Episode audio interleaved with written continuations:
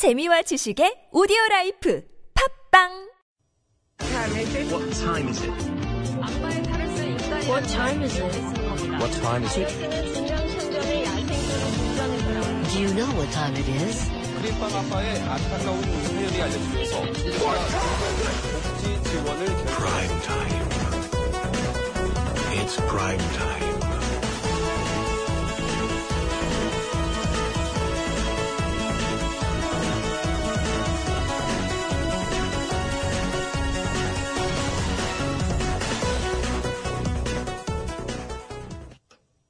Time now for legal matters. Now, many people think international law is abstract and it doesn't affect our daily life.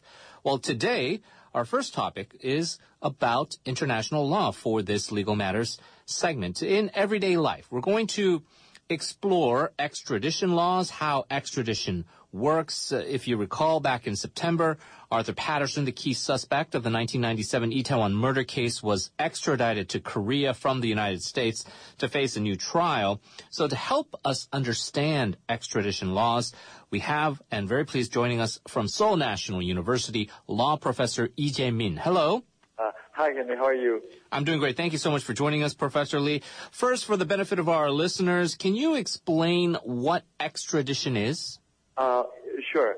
Uh, extradition is a legal process where uh, a foreign national is extradited, which means turned over to his home country at the request of uh, from the home country.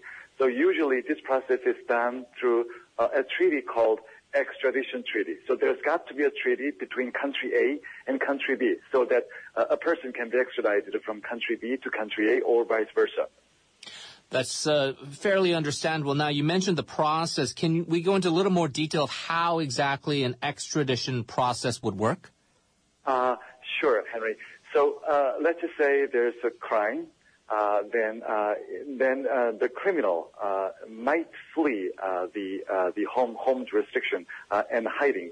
Uh, in another jurisdiction, then uh, the uh, then a extradition request is is prepared by uh, by a state from which uh, the criminal uh, has fled from the jurisdiction, uh, and then the request is sent over to the uh, to another jurisdiction, uh, and uh, that uh, that receiving jurisdiction will uh, will have the legal obligation to find the criminal, uh, locate the criminal, and arrest the criminal, and then turn him or her over to the requesting state. It usually takes a long time, Right. uh, because it also involves some internal or domestic procedure of the receiving state as well, as we see uh, in the case of a recent case in France uh, involving a Korean national in France. Now, it is a reality that uh, no country has an extradition treaty with every single country in the world. Uh, South Korea has an extradition treaty with the United States, the Patterson case, and then you mentioned the, the French case with the Korean national. Uh, a few months ago with uh, Patterson, he was extradited to South Korea for a case back in 1997, that fa- infamous uh, Right. Ita- Itaewon murder case. Uh, basically, who can be extradited for what crimes? Uh, okay, actually, uh, with respect to the nature of a crime or categories of crime, uh, it can uh, the, the the the scope of the extradition treaty is very wide. Usually, the scope covers uh, the scope of the extradition treaty covers any crime which is punishable by one year or more of imprisonment. So it basically covers a wide spectrum of crimes, uh, and one particular uh, specification or one particular requirement is that that crime should be punishable in both countries. In other words, that particular crime should be a crime uh, both in Korea and also in the United States. In the case of uh, again the the uh, the Itaewon murder case, it should be a crime in both countries. Right, that's a very interesting point. So let's say, for example, um, a country like Singapore will sentence to death someone who uses drugs, but we have another country like Netherlands who may not jail somebody for using marijuana. In that case, an extradition uh, would not be a smooth process, right? Because each country would have different, uh, I guess, legal statutes in place for how to punish that kind of a so-called crime. Exactly. That's a very good, very, very interesting point. Right. So, uh, in the case of, you know, uh, that particular, uh, particular situation, as you said, there may be, there might be some, some difficult process in negotiating or clarifying, you know, the, the, the possibility of extradition treaty. So usually the white collar crimes are quite quite complex. so uh, it, it, with respect to white collar crimes, usually uh, it, they can be a crime in a particular country, but uh, it, it cannot necessarily be a crime in another country. So those crimes usually involve a very lengthy uh, and detailed negotiation process between two involved states. Now, in the hypothetical chance where a criminal or a wanted suspect uh, flees to a country that that country does not have an extradition treaty, which I, I guess a famous example would be Edward Snowden, who's in Russia right now. Right, right. Is there any Exactly. other legal resource uh, th- to try to extradite him? Uh, uh, right, Henry. Uh, so if there's no extradition treaty, then there's no legal obligation to locate the person or, or turn the person over to the requesting state. There's no legal obligation. Uh, however, from time to time, from time to time, uh, a requested state voluntarily uh, or on its own accord uh, try to find the person uh, in exchange for something else. So that is an ad hoc process or case by case situation. So that's why uh, states usually try to conclude extradition treaties because that is the only way that they have some legal obligation uh, for themselves, and also they can expect uh, some legal obligation from the other side. But absent such obligation or absent such a treaties, then it's simply ad hoc process, case by case decision making process. So sometimes you can have your criminal back, but sometimes you don't. So uh, it's very, uh, very unpredictable without a treaty. Yeah, very good point. Now, uh, speaking of case by case basis, uh, back in 2004, we had a, a Korean housewife, uh, I guess she was, uh, Chang Mi-jung. She was arrested and imprisoned in France, uh, accused of drug trafficking.